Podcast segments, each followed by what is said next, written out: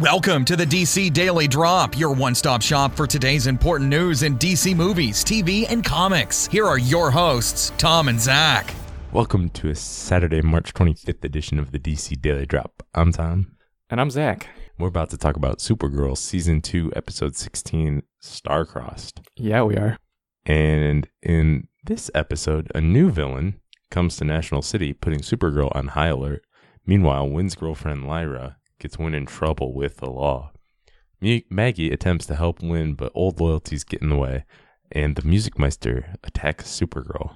Dun dun dun. So, what did you think of this episode, Zach? Yeah, so that description is pretty accurate of what happened in this episode, and it's also kind of indicative of the episode itself. So, it's there's a lot of stuff going on, and nothing really gets as much time devoted to it as I wish it would. So this is this is one of those scenarios where I kind of wish they had made two episodes out of this and each one could have been its own episode. But at the same time I kind of understand. So let me explain. So like the Winn part Please do. Where, yeah, maybe maybe I should. maybe I should just take time and explain it. Um so the part with Winn and Lyra, I think that could be a whole episode in of itself, but I understand that it would have been hard for like because like if Supergirl got involved, it would probably make it the story a lot shorter as opposed to just letting Guardian and Winn take care of it. Um, so having her distracted with the whole Mon-El and his parents thing, I guess makes sense. But I found myself more interested in that storyline, so I wish they would have had more time for it. Um, and the other thing is the whole the whole storyline with Mon-El revealing that he's the prince and all of that. It's just like I don't know. I guess it was too obvious and so right. I already knew like what was going to happen and nothing was like surprising at all. So it was kind of like just waiting to get through those parts of like well i know what's going to happen here. Just get back to lyra and Winn because i don't know what's going to happen there. So i'm just being a little nitpicky um but yeah. So maybe i guess that, that's a that's a good thing. I wanted the episode to be longer or split into two episodes or maybe just get rid of the Mon-El part because to me it wasn't that interesting Uh, so yeah, I I was gonna say it's there's a lot going on in this episode, but it, uh, to me it didn't really feel like anything was happening. Yeah. Um, there are quite a few storylines that you mentioned here. None of them felt really. Maybe it is the fact that what you mentioned there. Maybe it is the fact that they just were a little rushed because they spent a lot more time. They spent a good, I don't know, two minutes on the setup at the end for the crossover right. with the Flash.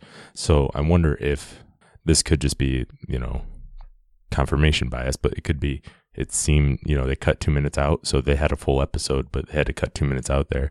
So maybe that's why everything else felt a little bit rushed to you and they didn't get enough time. Um, but they did spend a lot of, of time on that setup at the end. Yeah, that's a good point. Without uh, so, really doing anything. Right, right.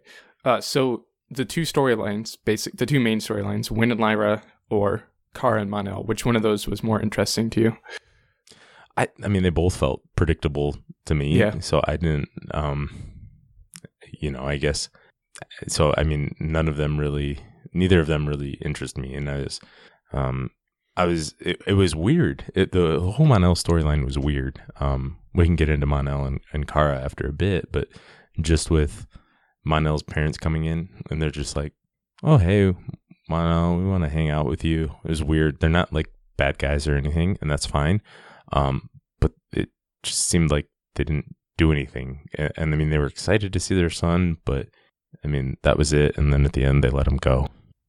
Yeah, it's it, it didn't really deliver on the promise that I guess I set up for myself. Like all of the the couple of times we've seen them before, where we haven't seen their faces and they look like really ominous, and they're traveling the world. They're like teaming up with um, dominators to try to find him, and like right.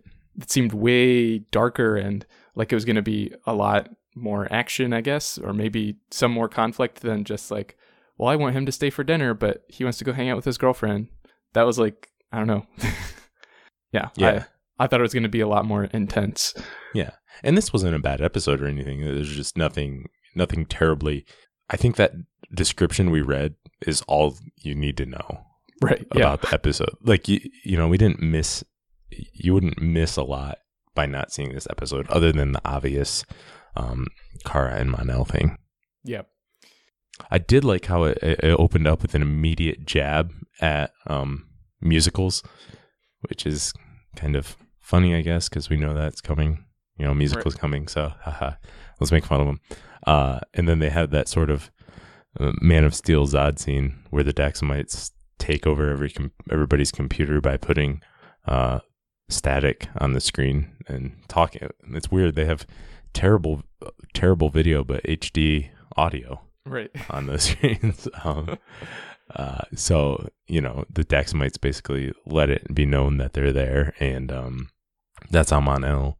Mon-El wants to go take care of it himself, but Kara wants to go with, of course.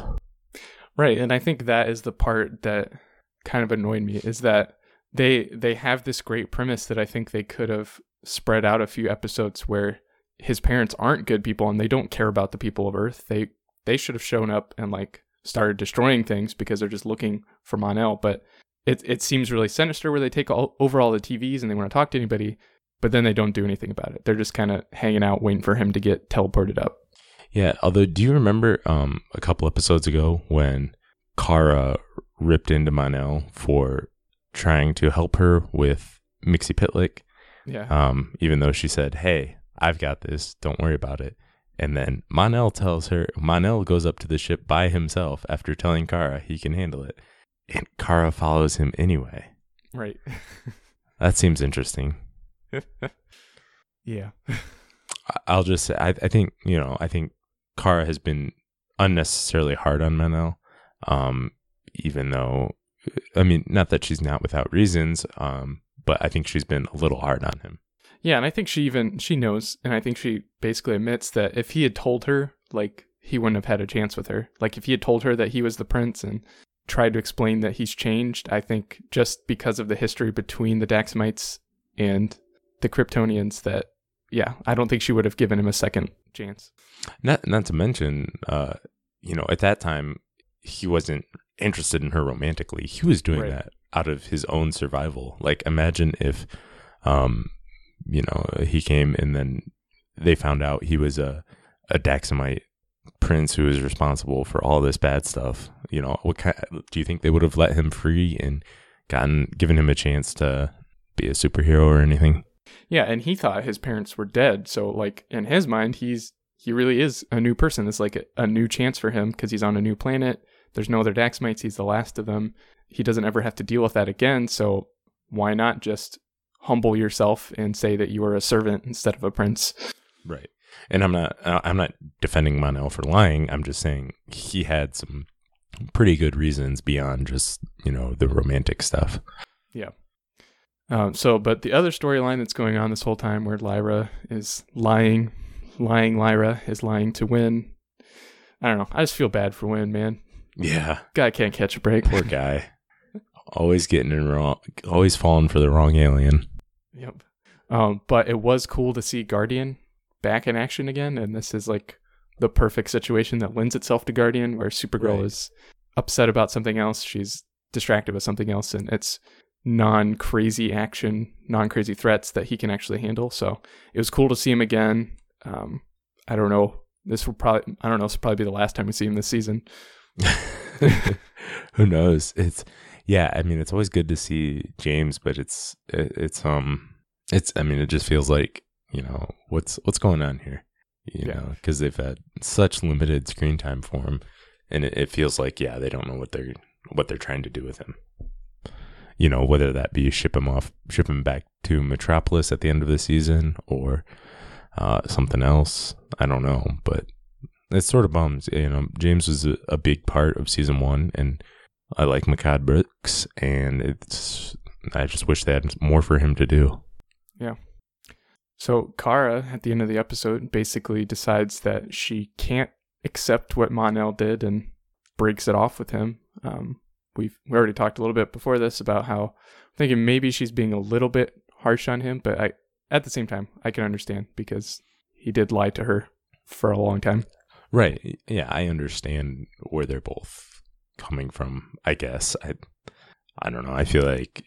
Uh, yeah, I don't know. I, I, do- I do understand where they're both coming from, but I, I almost side more with Mon-El because, uh, especially at, with that speech he gives at the end, um, you know, I don't I don't whether I'm with her or not. I wanted I, I want to be near her because I'm a better person. I think if Kara heard that, she'd obviously feel a little bit differently.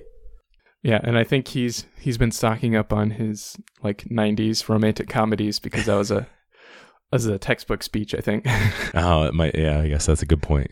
Pretty generic speech, but but I also but I also think he meant it, and it was a yeah. good sign. It was a good sign of growth for the character. Um, whereas before he would just sort of, um, whereas before you know if he said that eight episodes ago we wouldn't have believed him. Now it's it seems believable. Yeah, it is. It is a good arc, I think, because when he was the most like arrogant was when we most thought that he wasn't the prince, and now that we know he's a prince, he is the least arrogant, I think. And so, like, right. the closest to acting, the closer he got to us actually knowing he's the prince, the less he acted like the prince. Yeah, that's a good point. All right, but then that's not the end of the episode. Right after she breaks up with him, basically, Music Meister shows up. What did you think of the introduction of Music Meister? Uh, it was a pretty fun and goofy little intro um, for um, the character, I guess. I mean, it's what it's sort of goofy and fun in what you would expect from Music Meister. Yep. Very strange how they announced, "Oh, we've got a we've got a new prisoner here." And I don't, I don't know if they normally announce that at the DEO and we just don't see it, but I thought that was funny. Yeah, I don't know if there's like a sign that like says 13 days since last prisoner caught, and then they flip it over when a new one comes in and Congratulations, yeah. everybody! Good work all around. You always um, know. You always know in these shows that something bad's going to happen. Like when they in Flash, they like announce that they caught um, some. When they actually used to spend time at the police station, they would announce that they caught some villain and bring him and show him around. And like, oh yeah, he's going to escape and do something bad. oh, we're transporting a prisoner now. Oh, I'm sure that'll end well. um, but I, I, think it's interesting, and I haven't I haven't seen the the Flash episode yet to this the follow up um for the the crossover, but I'm assuming with the way they left things in Supergirl, you basically will have to watch the Flash episode to know how she comes. I'm guessing she doesn't she doesn't start the next Supergirl episode unconscious.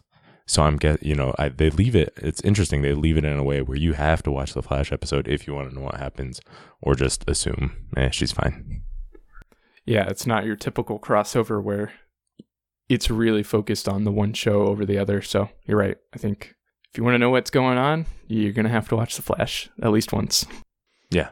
So that's interesting. A bold choice, but I don't I don't think it's going to it means much one way or the other. I was a little surprised we didn't have a cameo from Barry or anything. Um, but they just lead right into it. So um, that's all we've got for today. We will be back with uh, previewing the Flash episode or reviewing the Flash episode part of the crossover tomorrow.